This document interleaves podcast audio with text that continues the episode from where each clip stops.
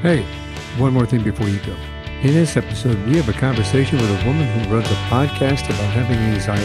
She suffered from having a guilt complex, loneliness, and panic attacks, all while being a solo world traveler. We talk about life as an expat during COVID 19 and the challenges of being a small travel business owner during a pandemic. I'm your host, Michael Hurst, and this is the thing about anxiety in a foreign country. My guest today is Allison Green. She's a travel blogger, a small business owner, She's a writer and a podcast host of I'm Anxious About This. Welcome to the show. Thank you. Thanks so much for having me. So, can you tell us a little bit about where you come from? Sure. So, I'm originally from the Bay Area, uh, close to San Francisco. And when I was 17, I moved to New York, went to school at New York University, spent nine years living there, and five years working as a public school teacher.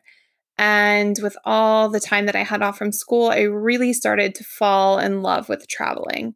And I would find some place to go almost every other weekend. And I would do the craziest things to be able to go somewhere to travel. Like I would, one night I took a 2.30 a.m. flight back from Puerto Rico straight to school pretty much and just rolled off the airplane and went to work. So I was really addicted to travel. It was not enough, even with um, all the vacation days that you get. Uh, so I decided I wanted to take a year off. And then after I made that decision, I sort of decided, why does it have to be a year? And I sort of looked into uh, travel blogging as an actual uh, job, as an actual business. And I found that it was actually more viable than I had initially thought. And I learned that it's kind of a business like any other. You can learn the ropes, you can learn how to do it. And so I sort of started off travel blogging knowing from the outset that I wanted to turn it into a business. Whereas many people start a blog more as like a hobby and then they figure out what to do with it. So my road was a little bit like the inverse. I was just like, oh, I want to do that forever. How can I do that? Yeah, that's pretty. That's an awesome way of doing it. Actually, you make my wife and I jealous because we uh, we wanted to travel, travel, travel, and then we had two kids, and we had to put that on hold and hold for a little. I love my kids first and foremost, just so we uh, get that out into mm-hmm. the open, and I wouldn't trade them for the world. But you know, you get kids and then things happen and then you don't get to move and then you don't get to travel and you don't get to do what you kind of want. Everything always steps into it. So that was uh, an awesome opportunity I think you took. Yeah. Yeah, it's it definitely becomes a lot more challenging to travel when you have a family. Friends of mine who are starting families, they're sort of seeing, oh, this thing that I used to be able to do is so much harder now.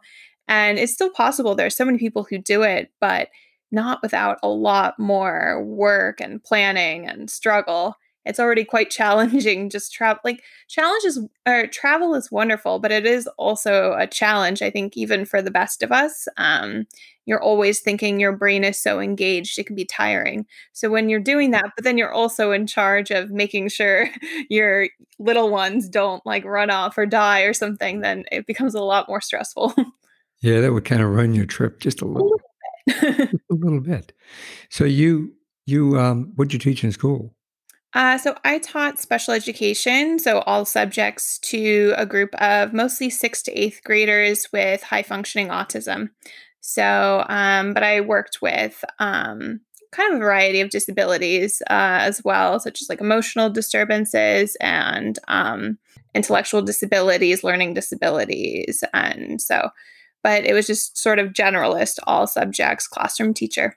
What got you interested? I mean, I know you said that you've always wanted to travel. When did you first know that you wanted to travel the world? Um, I was really interested in traveling just always as a kid, mostly just like about maps and stuff. I was always had my head in a book, staring at a map, like practicing the spelling of, you know, bizarre country names to me. And I would just like uh, look at these places like Kazakhstan and Kyrgyzstan, and they just enchanted me. I was like, that sounds like a magical place. And I was just always kind of obsessed with the idea of like another world. Like some of my favorite movies were like Aladdin, Jungle Book, just things that were all about discovering different parts of the world. So I think there was a part of me as a young child that was like very obsessed with getting to know the world and seeing outside of my little bubble. And um, I carried that out kind of throughout my childhood, but then really when I studied abroad in my junior year of college in the Czech Republic, that was when I was like, oh my God, this is the best thing ever. This is so cool. And I really loved being in Europe and being able to just take a train and suddenly all the signs are in another language and all the money is different. And like growing up in California where you can drive 10 hours and not leave the state, you're like, wow, this is incredible. So I just really enjoyed the contrast. And even with the challenges of it, I still found it really, really enjoyable. And it was something that made me prioritize travel as part of my life from then on out, even if I didn't know quite then that I wanted to make it my life and business. Yeah, that's that's um it's kind of an amazing journey to get where you're at, but you're happy what you're doing. I can see it in your face when you talk about it. Yeah, it's it's really fun. It's a, you know, there are pros and cons to everything and uh you know, this pandemic certainly makes everything uh, come into relief in a strange way. So, you know, you definitely miss some of the other things of an, you know, a more normal life, so to speak, about, you know, like missing routine, missing family, things like that. I can definitely have quite a few challenges as well. Stability isn't really a strong suit either but um, I look at all the trade offs and I'm really happy with uh, the choices I've made and what I've what I've decided to do with my life, even though it's taken a couple zigzags. you live in the Czech Republic now? Um, actually, I live in Sofia in Bulgaria. Sofia, Bulgaria. I heard that's beautiful. Actually, it's actually a really beautiful city. It has um, has its charms for sure. It's a little bit gritty, little rough around the edges, but it also is so close to nature that it's really nice to like get out and go explore. There's a mountain pretty much in the city, like periphery. You can just take a bus and you're on a 2600 meter, I guess like like 8,000 feet mountain in um, just like an hour. You can just be on top of a mountain. And I really enjoy that. It's just a nice way to get away without actually getting away from the city. That's pretty cool.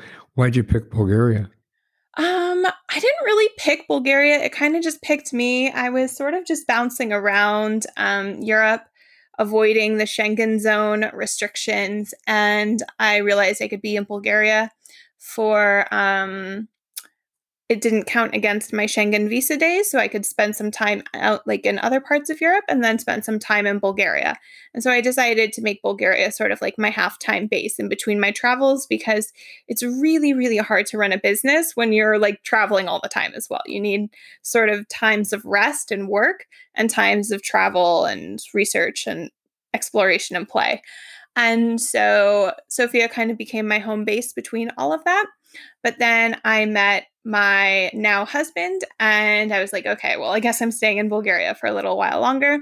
Um, he's actually not Bulgarian, he's from Brazil by way of Italy. So weird people end up in Sofia. You never know. Aren't we all from literally everybody comes from other places to, mm-hmm. to kind of meet? That it's just fate. That's where it's meant to be. Mm-hmm. What kind of the visa that you're talking about? Just help uh, my listeners understand and me to understand. Actually, mm-hmm. what kind of visa did, was that? So uh, a Schengen visa is basically what every American um, receives upon entering the uh, Schengen zone, which is like a block of European countries. Um, so like Spain, Italy, Germany, uh, Sweden, it's a agreement between like 25 different countries that allow for open borders between um, the different countries. So that's great in theory and it's great for most travelers who are traveling around just a little bit at a time but if you're a long-term kind of nomad you can't spend three months in spain and then three months in italy. That's just that's overstaying. You can only spend three months within the zone itself, and then you need to leave the zone for three months. And it's like, it's not exactly like that. Like you can kind of um, split your time up like one month in, one month out. But it's basically out of every six months, you can only spend uh, three months in the Schengen zone. So if you're a full time traveler, you're and you're based in Europe, and you don't have EU citizenship, you're always looking for those countries that um, don't have that aren't part of the Schengen zone yet. And so uh, lots of Balkan countries have kind of become little digital nomad hideouts because you can sort of live in Europe year round um, without needing uh, a full on visa. That's pretty cool and very interesting, actually. Mhm. So you, um, you, do you also run a small travel business of your own, correct? Yes, I run uh, two, now three travel businesses. Um, I have a, a very uh, big tendency of starting new projects. Um, so I run uh, Eternal Arrival, which is the blog that I first started when I was traveling. And that's sort of just global travel with a little bit of a focus right now on outdoor travel and um, uh, different ways to get outside and keep your sanity during this pandemic. So I have a lot of um, local American writers writing for me about adventures in their cities as well to sort of keep um, the content on that fresh and interesting for my readers, since um, my readers are mostly in the US. And then I also have Sofia Adventures, which is a blog about Bulgaria and the Balkans. And then I started a new project called California Crossroads, which is a blog about California, my home state, and just focusing again on like uh, regional travel um, since people can't really go international at the moment. I was going to ask you, how does the COVID 19 issues and the restrictions that were mm-hmm. put on travel from the United States to Europe affected you? Oh, it was it was devastating. Um, it was really really hard. Um, basically, you know, we're talking going from five figure months to three figure months, um, just to give you a scale of the loss. So um, it was pretty significant, and it's still a pretty significant loss. I'm sort of starting to claw my way back by sort of following the trends of what's popular. Um, you know, people aren't really um, doing too much, but they are staying in Airbnbs close to them, or they're, um, you know, taking a road trip in their home state. They're doing something. There's still some movement. Not everyone is just hunkering down, maybe for better or worse.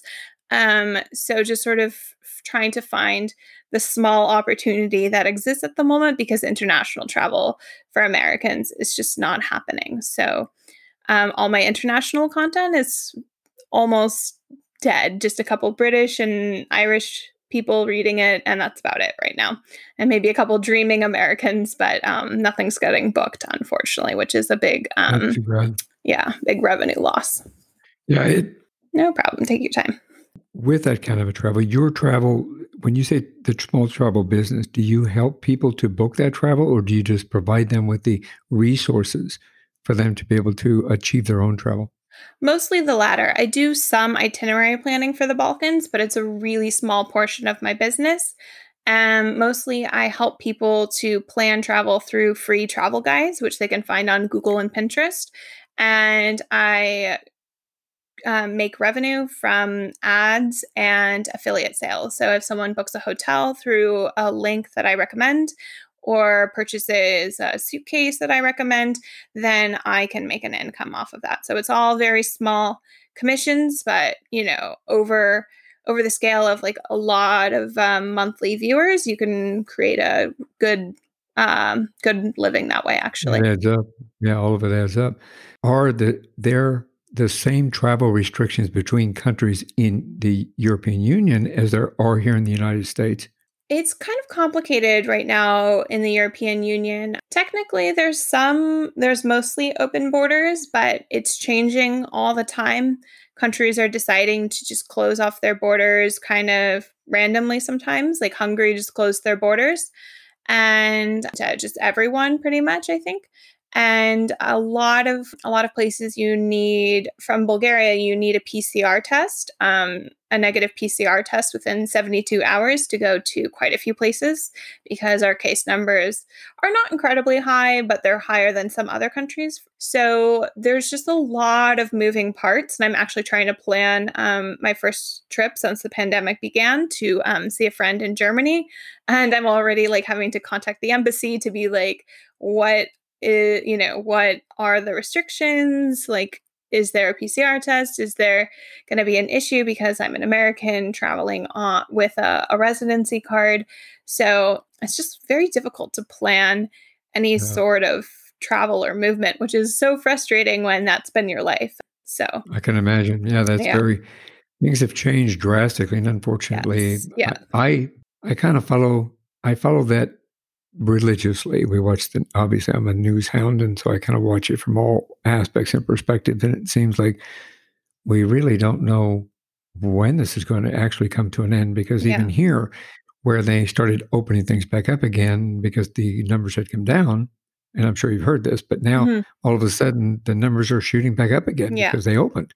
Yeah. So you know very bizarre disease, very bizarre. Yeah. It's a real disease, but it's not a disease; it's a, a virus. Yeah. Yeah. It's just a real public health like quagmire. You know, what do you do? How do you, and how do you get by? How do you not be so restrictive that you lose the optional buy in that people need to do to have a, a safe society? Because, you know, if you restrict people too much, people are going to rebel at a certain point. But if you don't restrict people at all, people are just going to think everything's fine. There needs to be like a, a middle ground and i think um, here they've been you know fairly decent about it but there were definitely some some missteps in the beginning like you know they blocked off all the parks and it's like but parks are the best place to be able to go you know and so everyone would just walk around the park like all close to each other because instead of having a park they now have like a three foot wide sidewalk and i was just like the Uh, logic key of this. Suburban.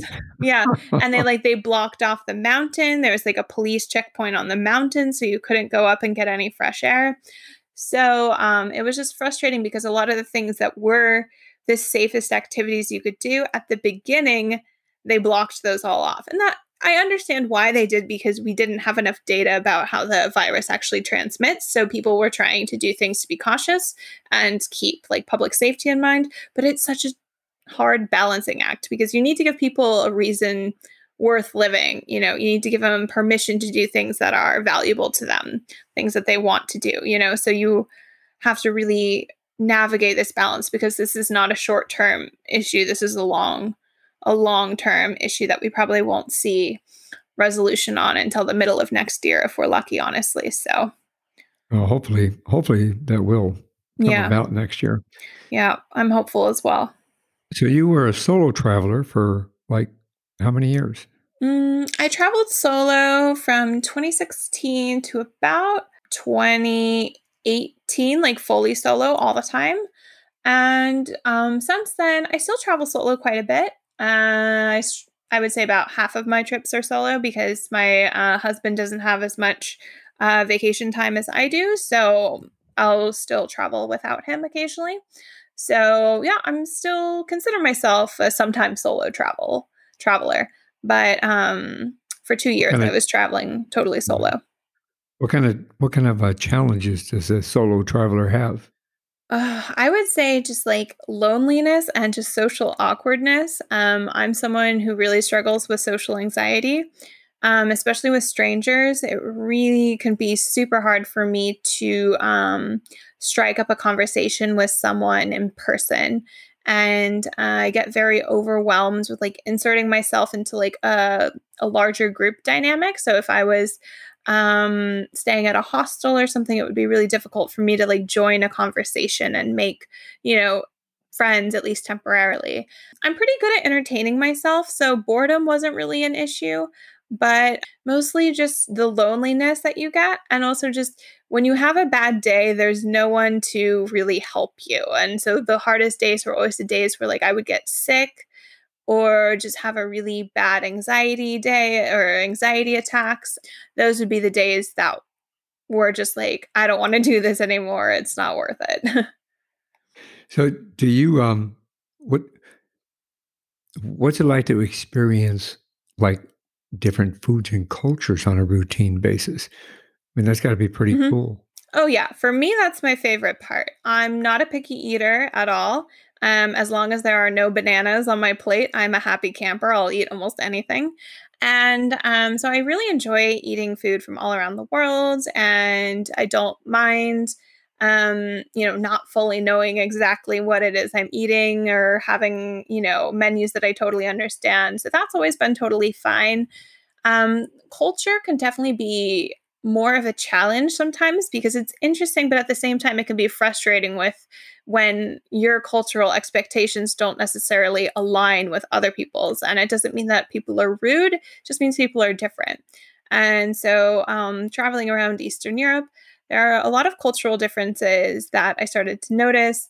Um, things like in Albania, people just stare. They just like they notice an outsider and they mm-hmm. just stare. And like in any other country, that would be like the rudest thing ever.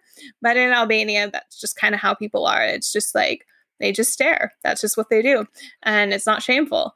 And um, other things, you know, people just the way people interact is like a little more formal, a little colder than I'm used to in California. But you know, that's just a different way of life. It doesn't mean people are actually less friendly. It's just a different way people express, you know, friendliness and a different idea people have about what it is to be, you know, courteous. Like I think here people prefer not like taking up too much pe- of people's time whereas like in California people might really enjoy like having that small talk. In Bulgaria it's more polite to just like have an efficient transaction, you know? like we're starting now, we'll be done in five minutes and mm-hmm. out of here.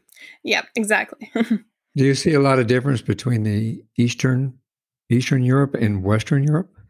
Um, yes and no. I mean, to me, Europe is Europe, and Europe in general is more different to America than like Western Europe is different to Eastern Europe, if that makes sense.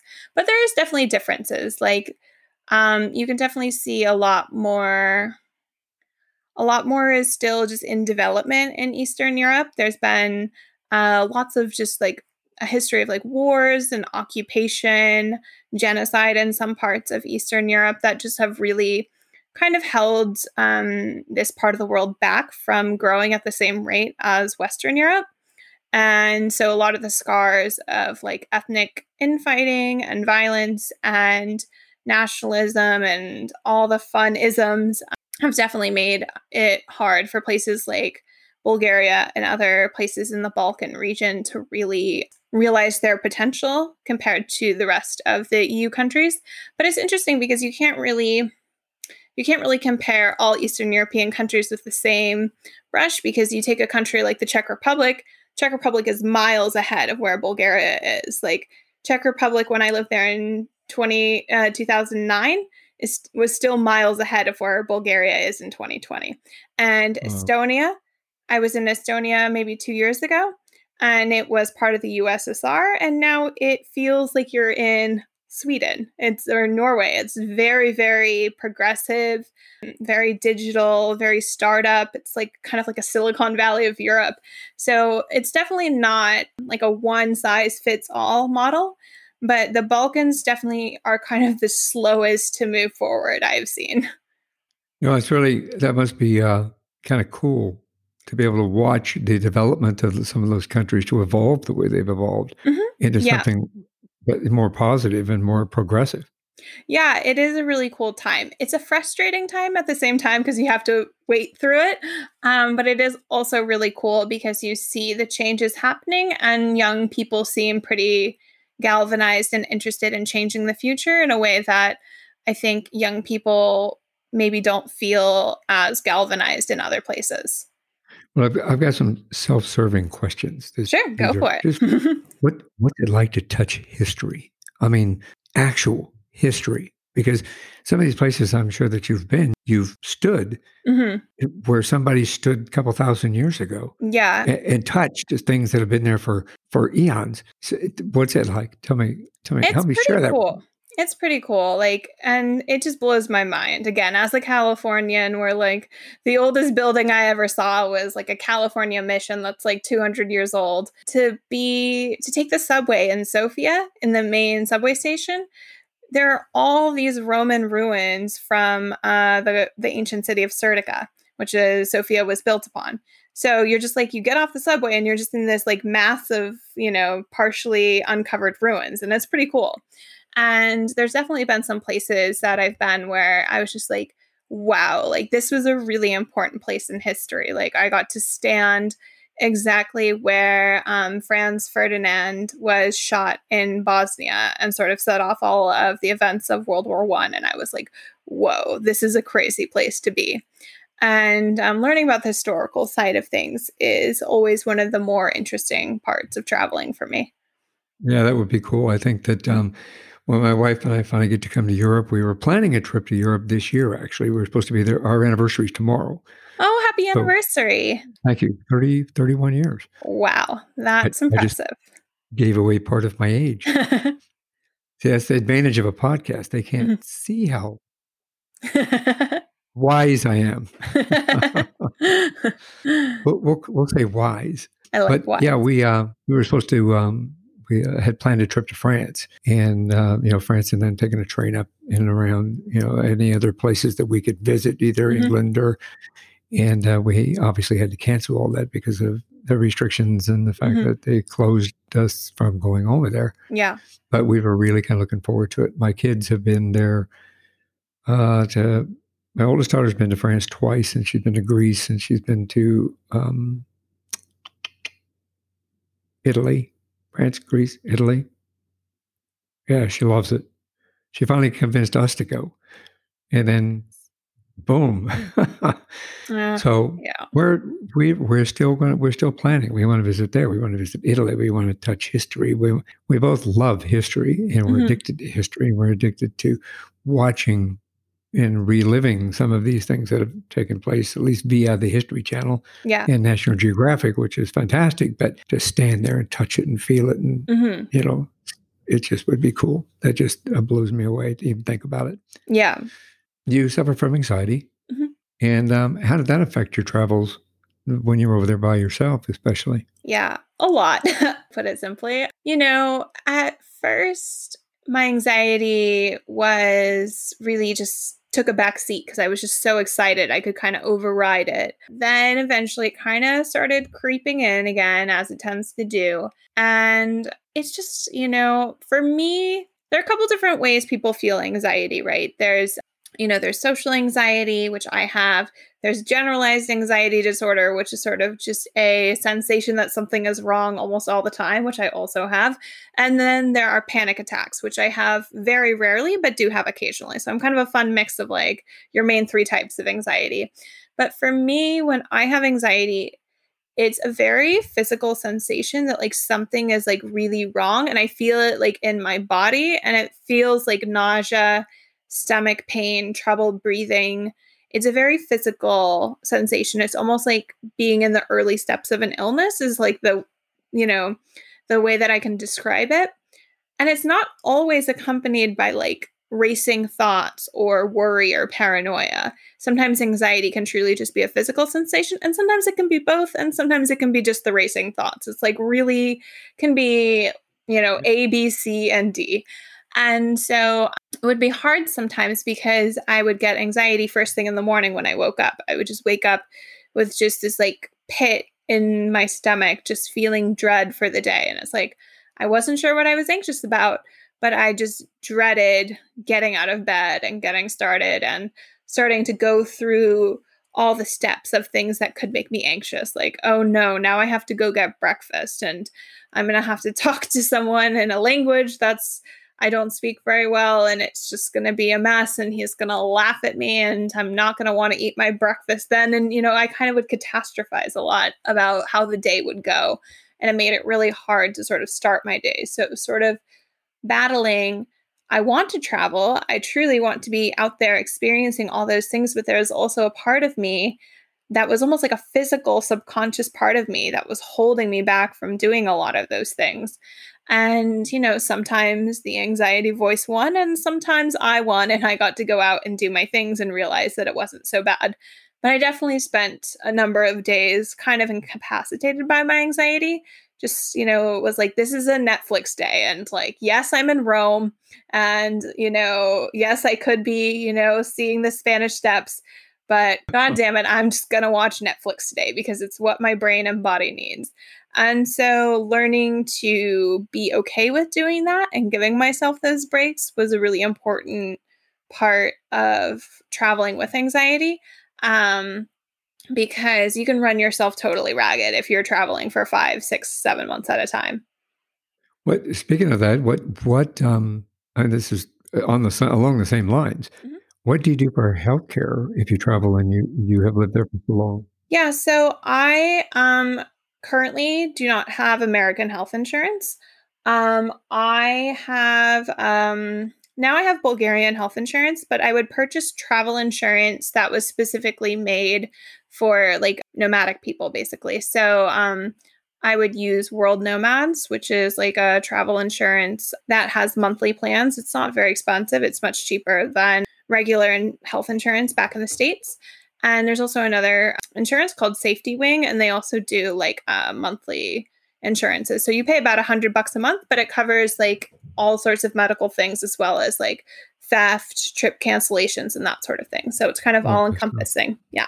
How did you learn to manage your anxiety while you while you traveled? It's still an ongoing process. It's still something I'm learning, but I guess just through just exposure therapy, repeated exposure, trial and error, and just getting out there and realizing that 95% of the time I catastrophize something way too much and built it up in my head to be way worse than it was going to be. And 5% of the time I was right and it was exactly that bad, but I survived and it was okay. And so, sort of just like repeating that process just over and over and over again, you just sort of raise your threshold to anxiety.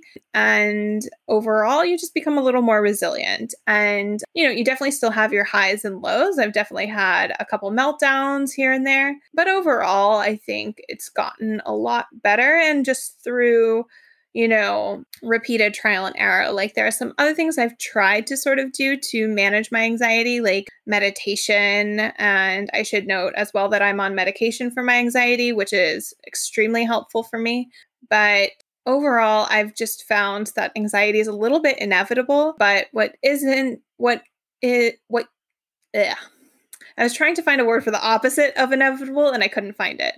What isn't inevitable is uh, just hiding because of your anxiety. You don't have to do that. You can go out there and you can go out and do things, even if you're terrified of it. You can do it, and it's probably never as bad as you imagine. Yeah, it's it's. Um, I said my some members of my family um, suffer from anxiety, and they manage it with medication with and meditation both. My wife mm-hmm. actually got off of her anxiety medication with meditation. That's great which is pretty cool. She's really, you know, kind of enjoying that aspect mm-hmm. of it because it, yeah. it allows her, and she's learned to uh, kind of take a meditation break if she starts getting a little bit of a anxiety or a panic attack of some type. She'll take a breather and meditate for a couple minutes and get back to balance, and it kind of works great. for her. Yeah, so, meditation is a little bit challenging for me because I also have a little bit of ADD.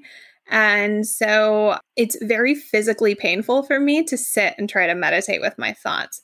If it's a very directed meditation, it's great. Like I have a real fear of flying. And so I'll listen to fear of flying meditations while I'm on the plane, and that helps tremendously because it's like very focused. But if it's just like, think about how calm you are, you're a stream, you're a beacon of light. I'm like, oh my God, I want to move so badly. And then I imagine all these like itches and sensations and just like, I just want to move my whole body. I think there's a part of me that's very rebellious and that gets a little bit tricky with meditation. what if the stream rises? What if yeah. we have a flood? I need yeah. to move. I need to go to a higher ground. And, and then all my belongings are going to be destroyed by the flood. I won't get insurance. uh, unless you have the nomad insurance. Not sure that mm. covers floods. that's that's kind of um, yeah. Everybody's journey with uh, with that is uh, unique to themselves. They all have a commonality, but they're also unique. And I think that uh, managing it is a very key point to enjoying life a little bit more, mm-hmm. or however you manage it. So yeah, the people out there listening, if you know medication works for you, great. If meditation works for you, that's great too. Combination of both, great. Works out cool. You have a podcast. I do. It's called I'm Anxious About. And um, every week we discuss a new topic that me and my friend Chris are anxious about. Sometimes we're both anxious about the topic. Sometimes one of us is a little more anxious about the other or about the topic than the other. And we try to switch it up. We try not to be like too you know, COVID doom and gloom. I'm anxious about the state of the world and collapse and blah blah blah. We try to keep it kind of uh kind of light, kind of funny, but also serious at the same time. So we've covered topics like, you know, I'm anxious about going to a restaurant, about, you know, how you feel when you get a menu and there's too many things on it and you get a little like anxious about making a choice. We've covered things such as public transportation and how awkward it can be sometimes on public transit making eye contact, worrying about delays, things like that. So we try to keep things kind of light and reflective of the everyday experiences of someone with anxiety. And our hope is that listeners will be like, oh my God, I thought I was the only one who was anxious about that. And we kind of hope to be those people who kind of can be like, nope, me too. How, what was your idea for it? Why did you, how did you come up with it? So, my friend Chris he and I met while we were traveling at his travel conference, but I was co hosting his travel podcast while my friend was on maternity leave. Um, he runs the travel podcast, uh, Rick Steves Over Brunch, where they review old Rick Steves episodes. And so while my friend was having a baby, I co hosted a couple times. And we were just having so much fun. But we were just talking about all the things that made us anxious on this topic for some reason. And then as we were finishing, um, as we were finishing recording the episode, I think it was on like Stockholm or Lisbon or something. Not neither are cities that make me anxious, so I don't know why we were talking about anxiety so much. But um, then uh, we were just like, we should really do a podcast about anxiety and just call it "I'm anxious about." And the, the, the idea just pretty much came out as like a sentence and then we're like yeah okay let's do that and it was in the early days of quarantine and covid-19 and we just like ran with it got it set up in about a month and we've been releasing one episode a week ever since That's, and it's brilliant. I've listened to it, several episodes of it, and it's uh, brilliant. It's fun to listen to, and it's you get to laugh a little bit, and you get to learn a little bit, and um, yeah, it makes you feel good. Sometimes you guys say stuff that like I can relate to that. That's pretty cool, or I didn't even know about that. Thanks. Do That's you, so good to hear. Speaking about anxiety, um, and I might be backtracking just a little mm-hmm. bit, but just a question: Is there a great language barrier between traveling Europe, whether it be Eastern mm-hmm. or Western Europe? Yeah. So Eastern Europe, I tend to have a little bit more trouble with. Um, I don't speak very good Bulgarian. Um, frankly, the language never had so much of an interest to me. So I've only really gained basic survival Bulgarian things like navigating like taxis, supermarkets, very basic stuff. And I have a very wide vocabulary of very basic words that I put together very creatively. But I really like uh, romance languages. So anytime I'm in a place that speaks a romance language, I'm usually okay. So I speak Spanish and Portuguese almost fluently ish you know fluent enough to like you know communicate and uh and uh, you know americans when we get fluent we tend to still not be 100% fluent but we're still so proud of ourselves anyway because i don't know we are just a nation that is really struggles to learn languages. I think it's hard because there's not a lot of pressure to learn because most people will speak better English than you can ever hope to speak their language. But That's yeah. interesting. I've got an Italian brother-in-law that mm-hmm when he came when he when he first came here, um, he came from Rome, so he spoke very little broken mm-hmm. English, and um, I learned Italian from him way back when, and he learned English so well mm-hmm. that you you almost wouldn't know except for the slight accent he's got. Yeah, that he came from Rome. Yeah, you know, and it was um, it, friends of his come over and we moved into the same neighborhood and everything, and and just about all of them, same thing. They, you know, they didn't speak it very well when they got here. When they got here, they speak English, and now you hardly can tell the difference between between it. They're not searching for words. They're not going, you know, como se dice? How do you say? They're not, you know. It was pretty. It's interesting, actually. Oh yeah, and I think you know, languages all vary so much in complexity, and um, you know, teaching your brain to think a different way in real time is extremely difficult. And I think English in some ways is an easier language to learn than others because like our verbs are so much simpler. We don't have genders. Our spelling is a mess, but like speaking wise, it's a relatively simple language structurally.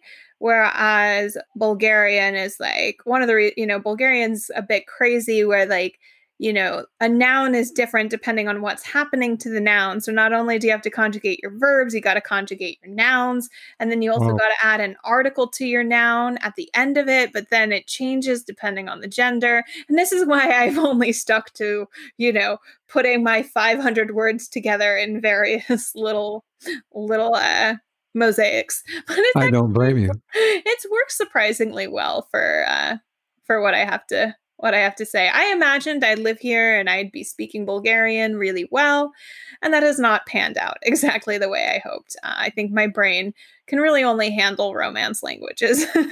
I understand. And even now, even now, those Romance languages like French and um, Italian, uh, the, those are two I'm familiar with, French yeah. and Italian, they still have a feminine and a masculine. Yeah. So you, you say this oh, way yeah. with feminine, this way with the masculine, this way with friends, this way with family. Mm-hmm.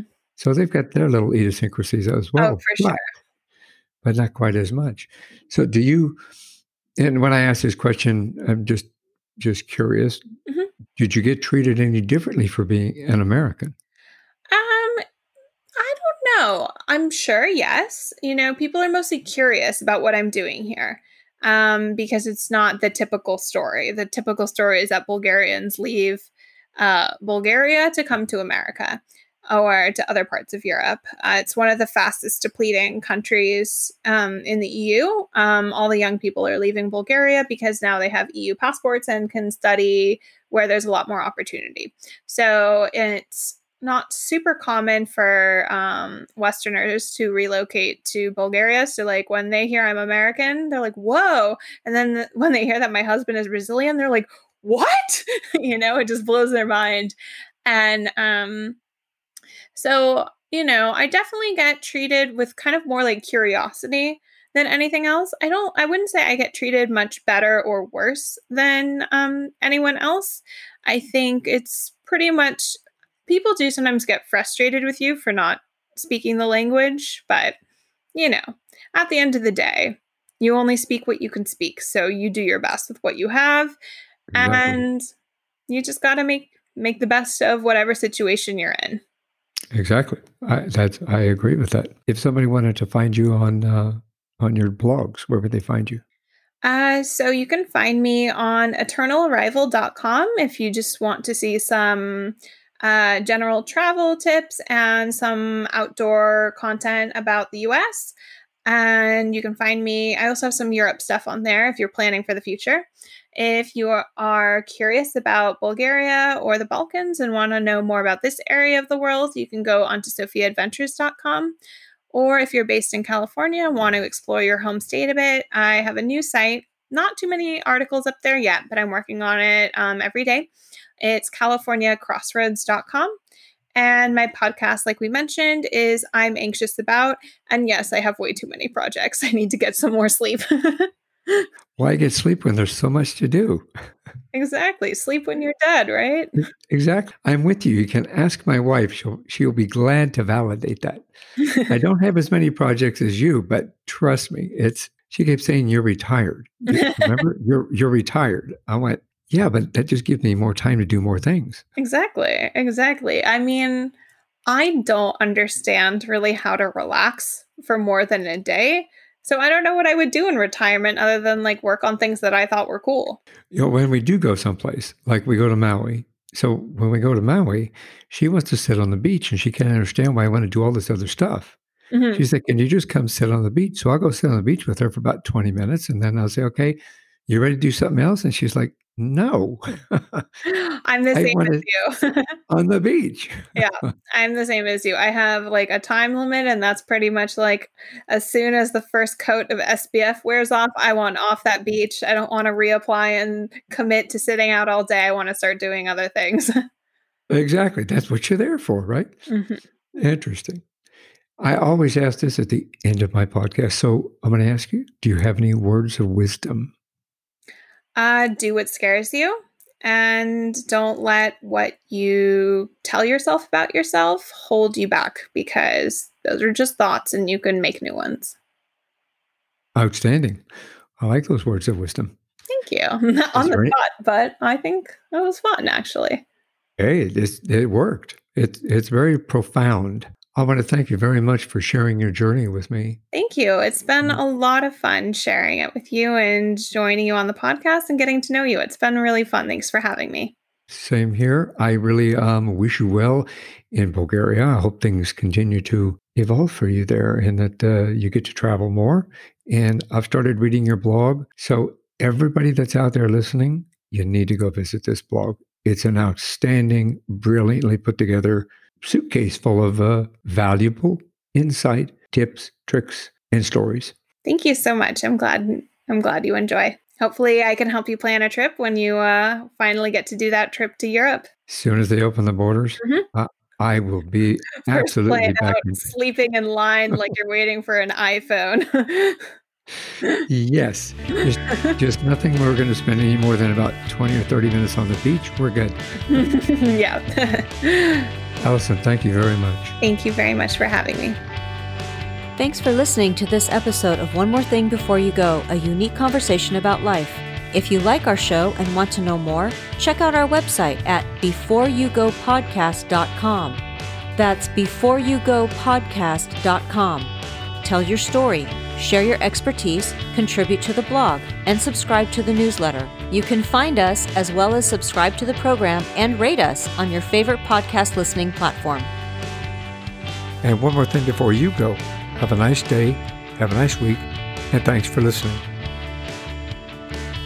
One More Thing Before You Go, a unique conversation about life podcast, is a creation of One More Thing Productions, established 2010, all rights reserved.